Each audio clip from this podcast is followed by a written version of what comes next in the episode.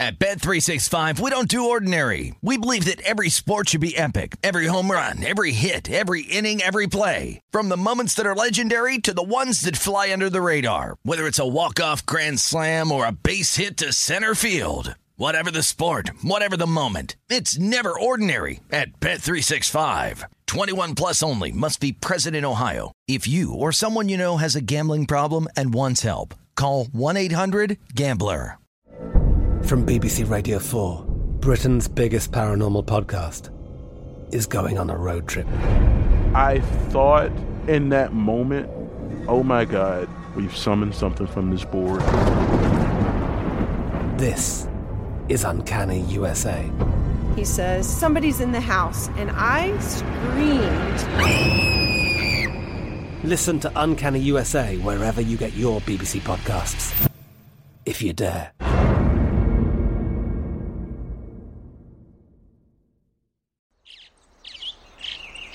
Getting ready to take on spring?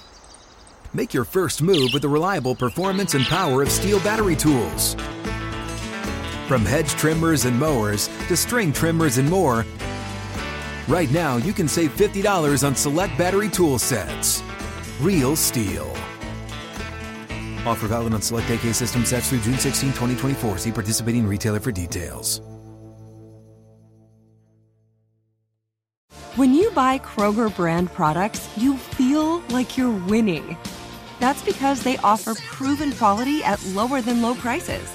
In fact, we guarantee that you and your family will love how Kroger brand products taste, or you get your money back. So next time you're shopping for the family, look for delicious Kroger brand products because they'll make you all feel like you're winning. Shop now, in store, or online.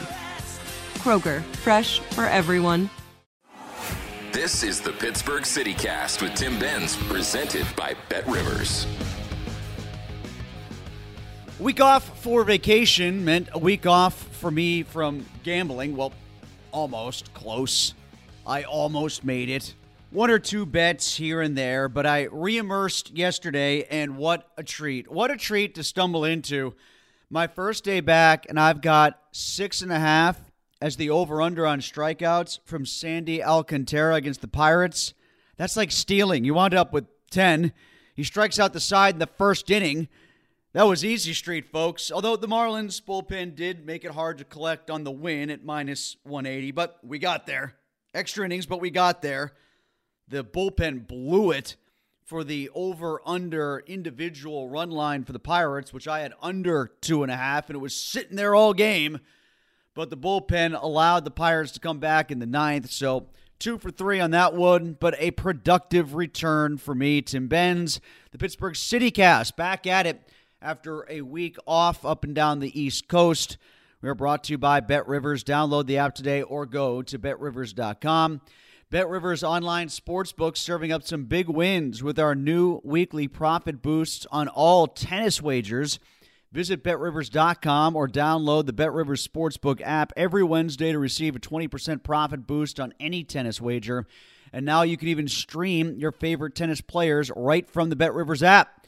Heat up your summer with BetRivers Sportsbook app. It's a whole new game presented by Rivers Casino Pittsburgh. Must be 21. Gambling problem? Call 1-800-GAMBLER. As for the Pirates today, they're on the road in Chicago. Pirates have a short two-game series against the Cubs today and tomorrow. They're coming into Wrigley Field 40 and 56. That's a game and a half in front of Chicago. 30 and 57, excuse me, 38 and 57 for third place in the National League Central. The Cubs, Reds, and Nationals, the only teams in the NL with worse records than the Pirates. The Bucs are catching the Cubs though on a bit of an uptick. They just completed a three-game sweep of the Phillies. They've won four in a row overall. Ian Happ, Mount Lebanon's Ian Happ, four of six in the first game of that series against Philadelphia. The Cubs have been really poor at Wrigley so far this year. They're 18 and 32 at home. Only the Nationals are worse at home so far this year at 15 and 36. The Pirates start JT Brubaker in game one of the series, followed by Bryce Wilson in game two. It looks like it's going to be Adrian Sampson on Monday and Keegan Thompson on Tuesday for the Cubs. The Pirates are getting 128 straight up. They're at minus 167 on the run line, getting a run and a half I like both, honestly, but I say go ahead and play the Pirates straight today and get the bigger return. Then go with the Cubs and Thompson tomorrow. He's 2 and 1 against the Pirates this year, 15 total innings in those three starts and just one earned run allowed. Now, Brubaker today against the Cubs, one really good start against Chicago this year, no earned runs in six innings against the Cubs on June 20th. One bad start, six runs allowed in five and two thirds on May the 17th. And then back in April, he faced them and allowed one earned run in three innings pitched on April the 24th. So a mixed bag, but we'll go with Brubaker and the Bucs today. He was really good against Miami on Wednesday the 13th in his last start. Uh, he had no earned runs, nine Ks against two walks and seven innings pitched. Mentioned that Sampson is pitching for Chicago, 3.34 ERA and five starts for the Cubbies. As for Daniel Vogelbach, he played his first game with the Mets after a trade from the Pirates, went one for three with a walk, two strikeouts, a run scored as part of an 8 5 victory over the San Diego Padres. The Mets got the win against former Bucco Joe Musgrove. All of a sudden, Musgrove struggling allowed four earned runs in five and a third innings to absorb the loss. Three runs were courtesy of Pete Alonso's 25th home run of the season. After going 8 and 0 with an ERA of 159 through June 16th, Musgrove has now lost 3 of his last 5 starts. His ERA is up to 263, so keep that in mind the next time he pitches if you're going to bet. The Mets are off today, but give me the Padres today. Drew Hutchison, well, he's pitching for the Tigers. That means I'm going with San Diego at minus 162. If you want a good parlay for tonight, the Dodgers, winners of eight in a row, Tony Gonsolin at 11 and 0 against the horrid Washington Nationals. They're at minus 135. They're at minus 315. The Astros, winners of five in a row, Jake Odorizzi on the mound against the A's. Houston's minus 235. Adam Oller with a ERA, what, that's about eight and a half pitching for Oakland. I like the Astros and the over there. The over under is only eight. Then it's the Phillies coming off a sweep at the hands of the Cubs. They have to play the Braves and Max Fried with 10 wins under his belt.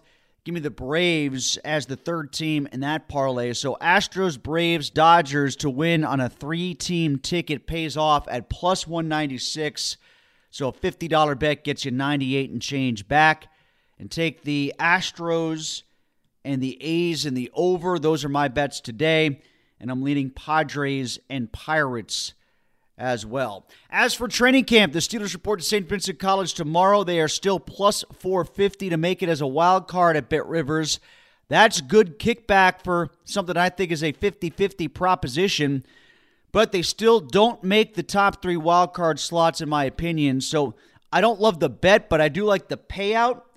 They're at plus 700 to win the North. I love the Bengals there at plus 190 to win the division.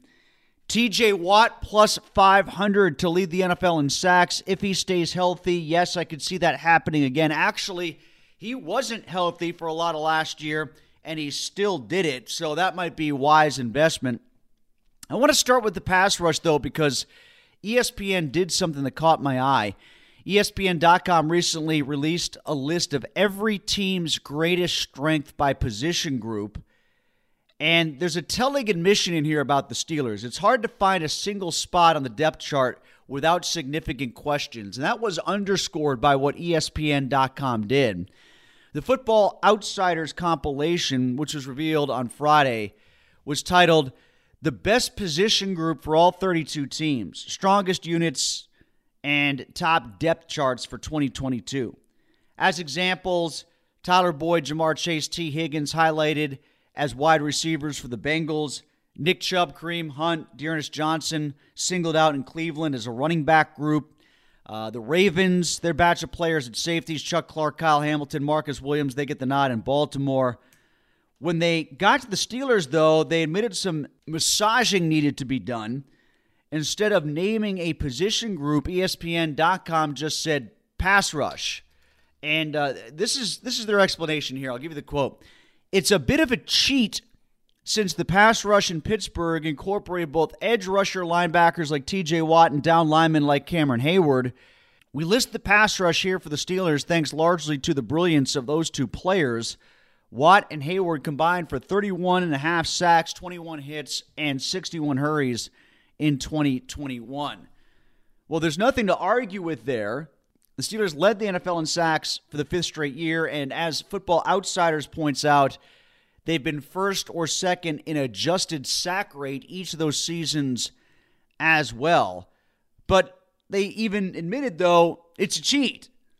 The fact that those two were put on the list together in kind of one position and that this position grouping thing was being manipulated for the Steelers' entry by fudging Watt and Heyward into the same position group, that's indicative of a concern, I think, for Mike Tomlin and the rest of the coaching staff. Forget questions about having enough depth on this team. Is there enough frontline talent on the team beyond Watt and Heyward and Minkah Fitzpatrick at safety? The Steelers' cupboard isn't exactly stocked with all pro talent. For instance, ESPN.com could have just said defensive line for the Steelers' top position group. After all, Heyward is there. Chris Wormley had a career high seven sacks a season ago. And Tyson Alualu is an above average player who gives quality snaps at both end and nose tackle.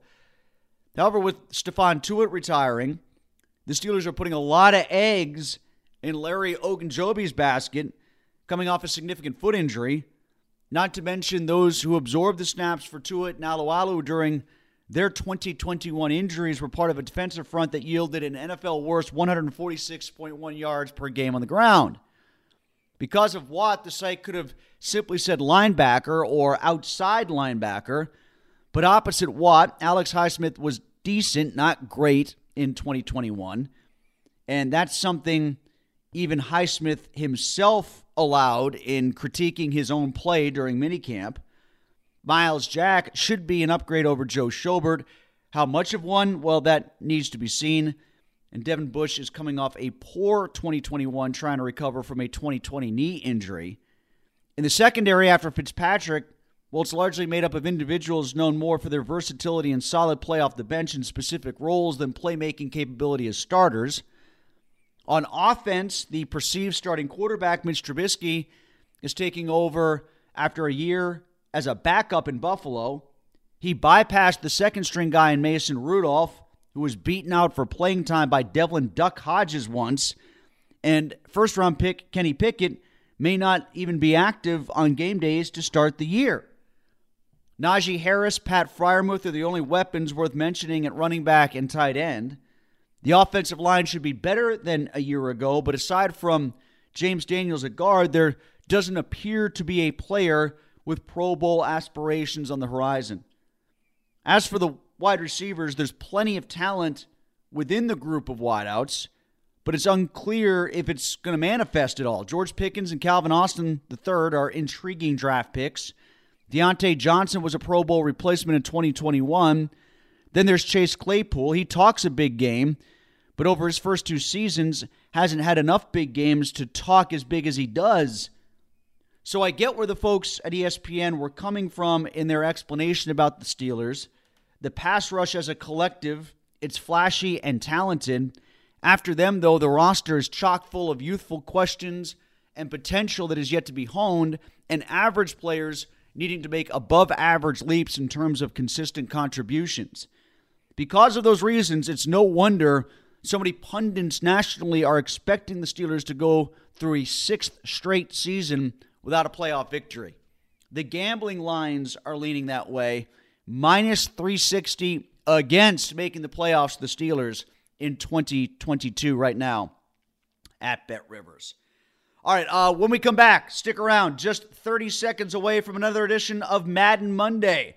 After a week off, we touch base with Mark Madden from 1059 The X and, of course, Trib Live, where you can read him four times a week.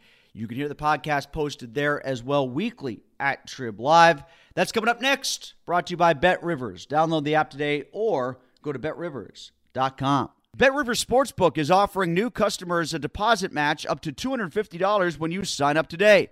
In addition to their welcome bonus, Bet Rivers has daily and ongoing promotions that can provide extra value. Download the Bet Rivers app or go to betrivers.com today to sign up. Presented by Rivers Casino Pittsburgh. Must be 21. Gambling problem. Call 1 800 Gambler.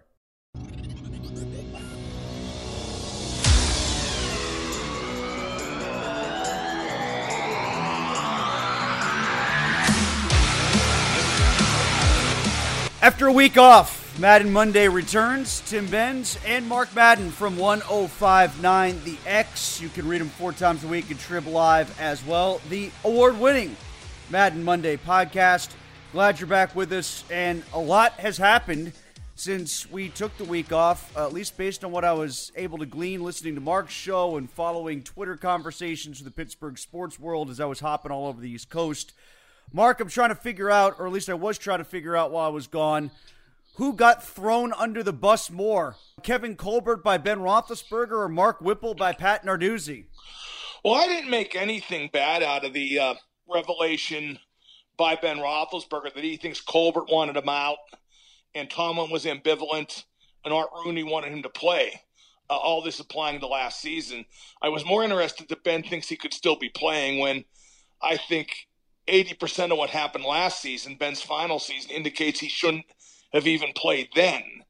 Uh, he was pretty bad except for the fourth quarter, but then again, he won six games with fourth quarter comebacks and another in overtime, so you can't discount that aura. But I, I always knew that one wanted Ben out, one was ambivalent, one wanted him to stay. I had a hunch it was Colbert, Tomlin, and Rooney in that order, but didn't know for sure. So now we just know for sure what we already kind of knew. I don't think that Ben, you know, said that Colbert's mother wore army boots, nor did Colbert act uh, untoward in, in thinking Ben shouldn't play last season. That's what general managers do, they evaluate. So that stuff uh, didn't throw me for loop at all. The stuff with uh, Narduzzi and, and Whipple showed what, again, again, just what a horse's ass Narduzzi is, because Whipple did a great job putting that offense together and executing the game plan. And they finished, what, fourth in the country in scoring average. And Pickett was a Heisman Trophy finalist, and Addison was the Biletnikoff Award winner. I don't know how you say that you've gotten better guys in the position of offensive coordinator. And uh, Brennan Marion, the wide receivers coach, he threw him under the bus, too.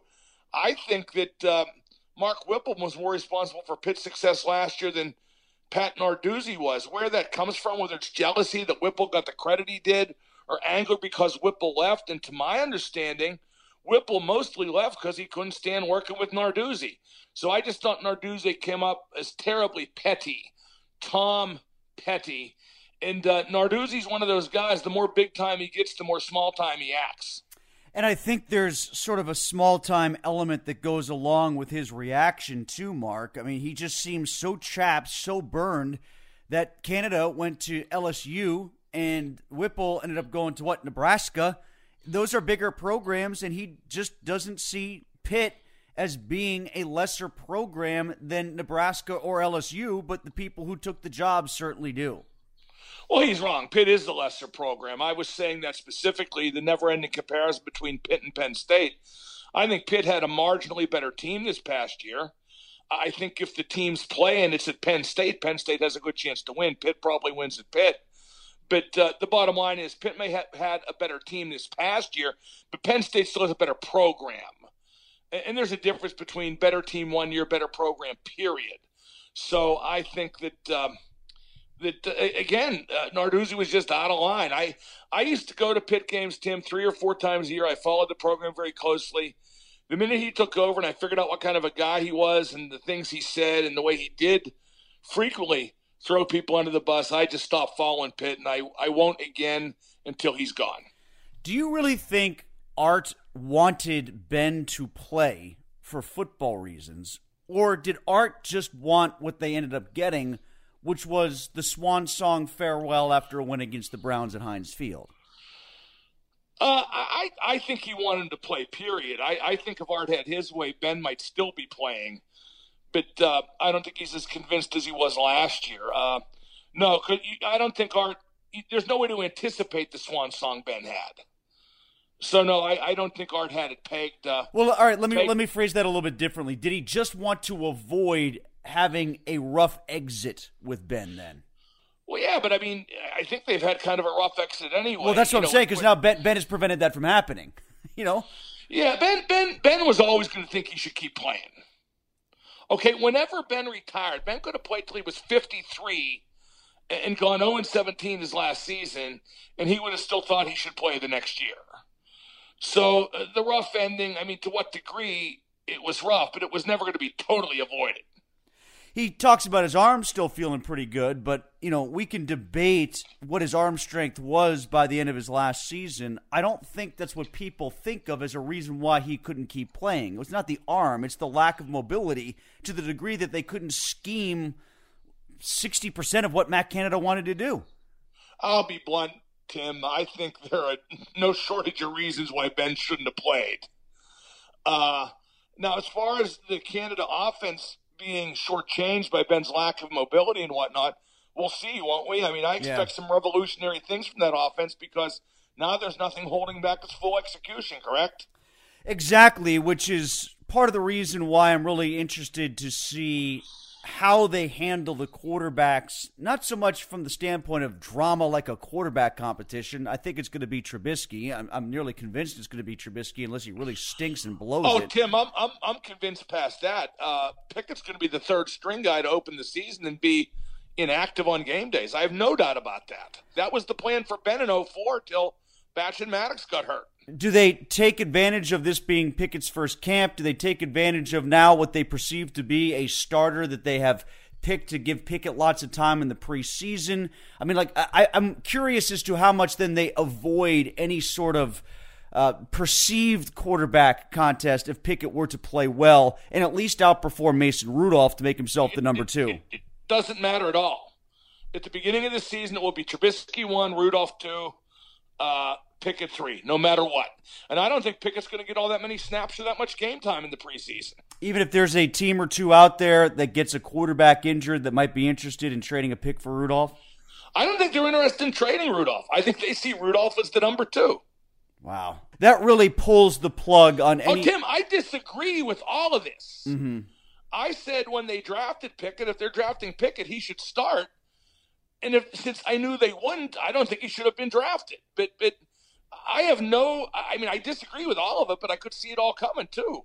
That's exactly what I wrote in the Trib a couple weeks ago, which is, you know, we can still say it's a good pick that they got Kenny Pickett. That you know they took a franchise quarterback that when they had the opportunity to do so, if that was their opinion, but. Stop with the whole he's the most cable ready quarterback in the draft routine then if you're just going to incubate was the only him. reason to take him. The only reason to take him because he was could play right away it really does render moot a lot of the rationale for why you did what you did. Yeah, it sucks, is what it does. I mean, it was it, it, it, again the the contradictory nature of the whole thing. If you're going to draft him, play him. If you're not going to play him, don't draft him. And they drafted him, and they're not going to play him. Can they put the genie back in the bottle when it comes to you know the magic and aura of Latrobe and St. Vincent and all that. They used to wallow in that so much. Can that really wash with the players now that they've had training camp for two years at Heinz Field? Is Sharky's open? Because the writers will write it that way? Is that what you mean? Well, I mean, Sharky's, although I hear about Dino's, I haven't been to Dino's in, I can't remember the last time. I've been doing my show from Sharky's on Tuesday the 2nd from 3 till 6, but. Uh, yeah, I mean, I, I, I, think the magic is in the fans and the way they go there with their coolers and their lawn chairs. I think that's where the magic lies. I don't think the players really much figure into it. You're probably right about that. I just want to. They seem to play along, the players did, before there was ever a break in it. And now that they've had a two year break, I wonder if there's going to be some grousing over how it is. There will be, but I don't think that's up to them either. There's a lack of position battles, a really kind of, I think, glaring there's lack. One. Yeah, the guard. Left guard. Um, aside from that, there's a glaring lack of position battles for a team, Mark, that's very much in the playoff bubble. Shouldn't they have more position battles? You have to have resources to have position battles. you know, like, for example, I would love to see a position battle between Alex Highsmith and somebody because I just don't think Alex Highsmith is that good. Unfortunately, uh, there's no one to battle him.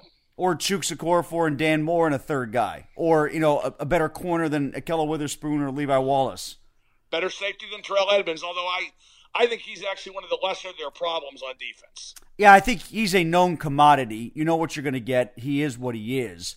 Plays okay alongside Minkah too. Yeah, he does kind of do the caddy thing that Ryan Clark did for Troy Polamalu. There's an element of yes, that there. Yes, and not, ain't nothing wrong with that. Although I still don't think with their inside linebackers being as weak as they are, that Mink is going to have the freedom to roam. I think he's still going to play like a like like an inside back on a lot of on a lot of downs. Mark, we haven't spoken for a week since the Penguins situation uh, developed and Mike Matheson went and Petry's there. Uh, how, now that you've got some distance on it, what do you think about what the Penguins did? Oh, I think Petry's a real good defenseman. You know, he's 35, but I think he's really good. And I think that, you know, you're going to get a situation where him and Letang don't quite alternate, but I think each one will play like, what, 22, 23 minutes a game. They'll just, you know, use those two and, uh, Boy, I'm freezing on the guy from Tampa, Tim. Help me out. Oh, Rutta, Jan Rutta.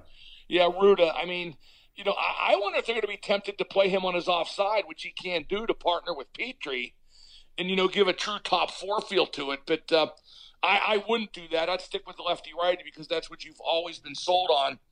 If you're Mike Sullivan, but I, I think it's a pretty decent defensive core, especially on the right side. Um, you're, you're going to gamble with POJ and potentially Ty Smith, depending on how it shakes down. But I, I think that's good. I mean, I think to use the same defensemen who have never won a playoff round, or well, never's a long time, but dating back to 2018 anyway. I, I, I think it's time for a change.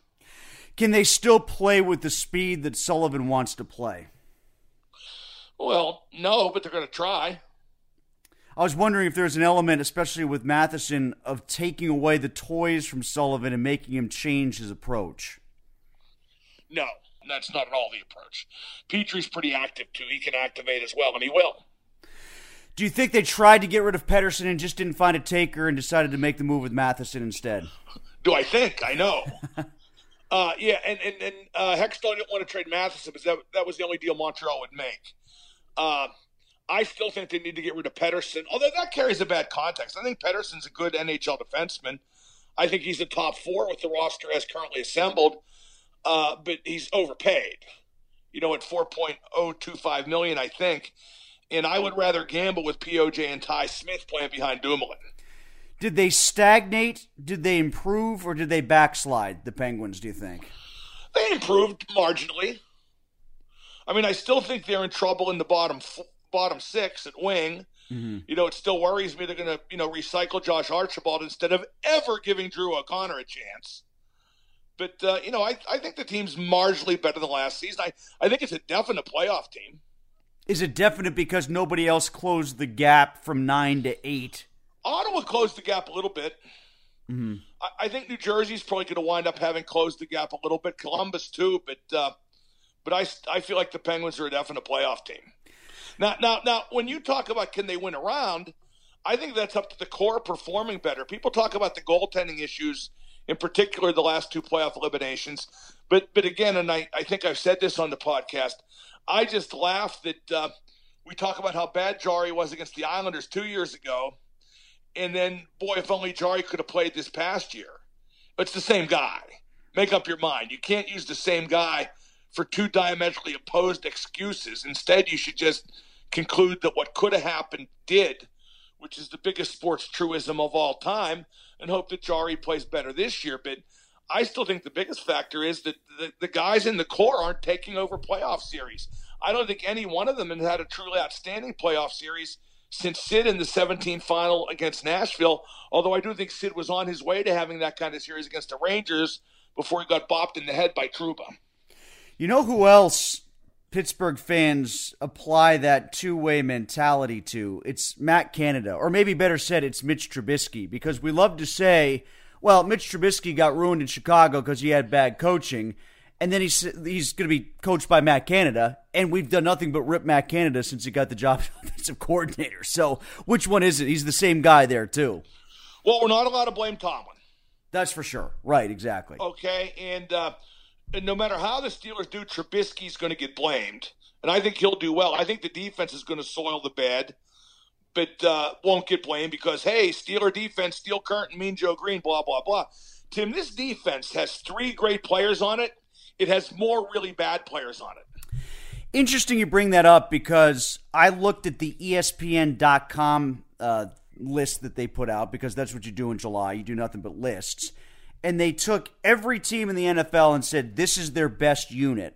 And they admitted when they wrote about the Steelers, we're cheating with this, but they said pass rusher because you got Heyward and you got Watt. But it's one defensive lineman, it's one outside linebacker, And then, like you said, the third really good guy is Minkah Fitzpatrick. Aside from that, everybody else is at best case above average. Tim, who's above average? Ogunjobi's above average. We I hope think in uh, this context. I don't think there's one other player on the defense besides the big three, besides Watt Heyward and Minkah, that is for sure going to have an above average season. for sure, no, I would give above average potential to at least Ogunjobi and Myles Jack. Yeah, and I think you know what you're going to get with Alu Yeah, he's above average. Well, no, he's not. He's average. He's a good average, but he's average. What would you say about Edmunds? Does he fall below average then? Average. I mean, what's it say about Cam Sutton when every cornerback who started outside has faded out of the picture and he's still going to be the nickel? I think they should have known that when they decided to extend him because that's always what he was good at. Well, maybe they did because having a good nickel's valuable. I, I remember once in a while, Tim, when they'd always talk about moving to Shea Thompson outside, hmm and they would always wind up moving him back to nickel, moving him back inside because that's what he's good at. There's nothing wrong with being good at that because what was it? The Steelers were in sub packages last year on defense, if I'm not mistaken, 70 something percent of the time, right? That's why there is an element of truth to what uh, ESPN.com said about pass rushing being their strongest attribute because they are in sub, and Heyward and Watt do get after the quarterback. But with TJ Watt either going out or being injured as often as he has been, you need something better than just Alex Highsmith on the other side, and they don't have it right now. You made me predict him. I would say TJ Watt will miss significant time this year because it's just due to happen. It- you know, his brother's body broke down at about this stage in his career. It's going to happen with TJ as well. You watch. You know what else I'm worried about in that context, too, is Najee Harris. I mean, 381 touches without significant injury. That's like, you know, beating the house all the time in Vegas. I don't know how they got away with that. They're not going to get away with that again this year. Well, I liked when he said recently about the 500 touches. If it took 500 touches to win, he, he would do it. And I said to myself, boy, Najee, you care about them a lot more than they care about you. Mark, it looks like the deconstruction of the Pirates has begun. Daniel Vogelbach is now a Met. Uh, Quintana, I'm sure, will be the next to go. Uh, what'd you make of their draft, by the way? That jumped out to me how quickly everybody's talking about the next shortstop before Oneil Cruz is even done with his first season. Well, that tells me one of two things will happen: that Oneil Cruz won't be playing shortstop much longer, and that him and uh, what's the guy's name, Termarr Johnson, uh, they'll never play on the same team. No, they won't. Because th- this isn't about him displacing Cruz. This is about him being the next hype machine being ready to replace Cruz. Tim, did you know that uh, Oneil Cruz has struck out as many times this season already as Barry Bonds did in all of 2004? Yeah, but how was his bat speed when he was striking out, though, Mark? I'm sure it was it was stunning. Well, Barry's bat speed wasn't much when he walked. I think it was 232 times. it, it amazes me that we that the, the, the yokels, the marks write off the importance of Cruz not walking. That that dumbfounds me because they want him to be good and they will rate him as good no matter how bad he is. It's willing dismissal of their own evidence that they used to advance for what was an important stat, and now they're tamping it down. And they're also propping up the vol- you know the exit velocity stuff to the point that they're making it completely meaningless if it wasn't before. Well, there are certain athletes in Pittsburgh, and I suspect it's like this in every city, but the fans decide they like them and then they evaluate what they do with the eye toward thinking they're good. Like with with with Oneil Cruz, they evaluate all the miles per hour stuff, even though that doesn't mean bupkis. Minkah Fitzpatrick's like that too. Minkah Fitzpatrick was very average last year, and some say that's because the scheme that he had to, you know, dumb down his game because the, you know, for example, the inside backers weren't very good, but he still, you know, went from first team All Pro to first team All Pro to not making any All Pro. But people say, oh no, that's not Minkah's fault. He was great, blah blah blah. He wasn't great. He just wasn't. But they want him to be great. Perfect example of what you're talking about is Oneil Cruz hits this home run today off of a 99 mile an hour pitch, and all the stat geeks are going crazy because it's the second fastest home run ever hit uh, against a pitch of that velocity. And the guy who hit the, the fastest pitch on a 100 mile an hour fastball was Jordan Luplow. So, like, if he's number one, how important is that stat really then?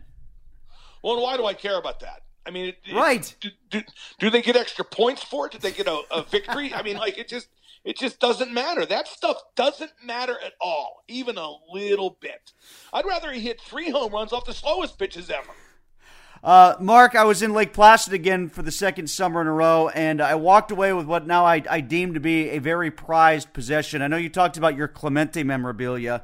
I got a Mike Eruzione shot glass, and the picture on the shot glass is the shot that Eruzione took to beat the Russians. It's a shot of the shot every time I take a shot. How am I not going to buy that?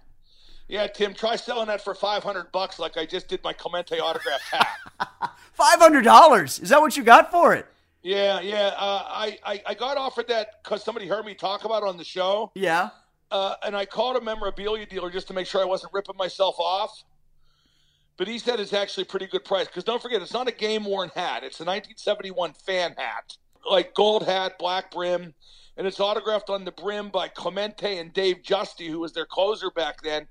And uh, you know, when you have a double autograph and the and the one autograph's lesser, it devalues it. Got it. So if it had just been Clemente, you could have gotten a grand, maybe. Would have been Clemente. I probably could have got like twelve hundred bucks for it. I, I, I, I got to add though, uh, I have like ten signed photos of Clemente. You know, just Clemente. That uh, they're worth like fourteen hundred bucks each, probably. Fourteen hundred a piece. So you're going to sell them all at once. You're going to kind of piecemeal them out. Well, I don't. I don't know what I'm going to sell. I have one autograph. I wrote to Clemente as a kid, and he he sent me a picture back that's personalized to me. Actually, sent me a baseball card poster back so I'll keep that. Uh, but the other stuff, I have baseball signed by Clemente too, although none with just Clemente. Mark, we won the bronze medal for the Madden Monday podcast from, let me see if I've got this here, the North American Digital Media Awards. Is that sort of like the exit velocity equivalent of podcasting? That's the I don't give a rat's ass about none of that equivalent of podcasting. I just want to know who won gold and silver and what they did to be better than us. That's all I care about. Yeah, I'm not going to investigate that. I, I just, Tim, I, am like, I'm a lot closer to the end than the middle. I, I don't care. It just, just you know, just, uh, just get as much for the Clemente merchandise as you can and go off and, and see as many UFO concerts as possible. Well, UFO, I think. I, I, what day is today? I think their last concert is like it was this weekend in Greece, but they say it's their last concert. I'm not sure I quite believe it. All right, so my thanks to Mark Madden. We'll have another edition of Madden Monday for you next week. You will hear from me next at St. Vincent College in Latrobe. We'll look at more of the Steelers lines and lines for other teams in the National Football League. Get you up to date on the Pirates series against the Cubs, and we'll talk some hockey as well with Brian Metzer of the Pittsburgh Penguins Radio Network. One last time before a summer respite for Mets. Then he gets back in the mix once the Penguins start the preseason. All that to come this week here in the Pittsburgh City Cast.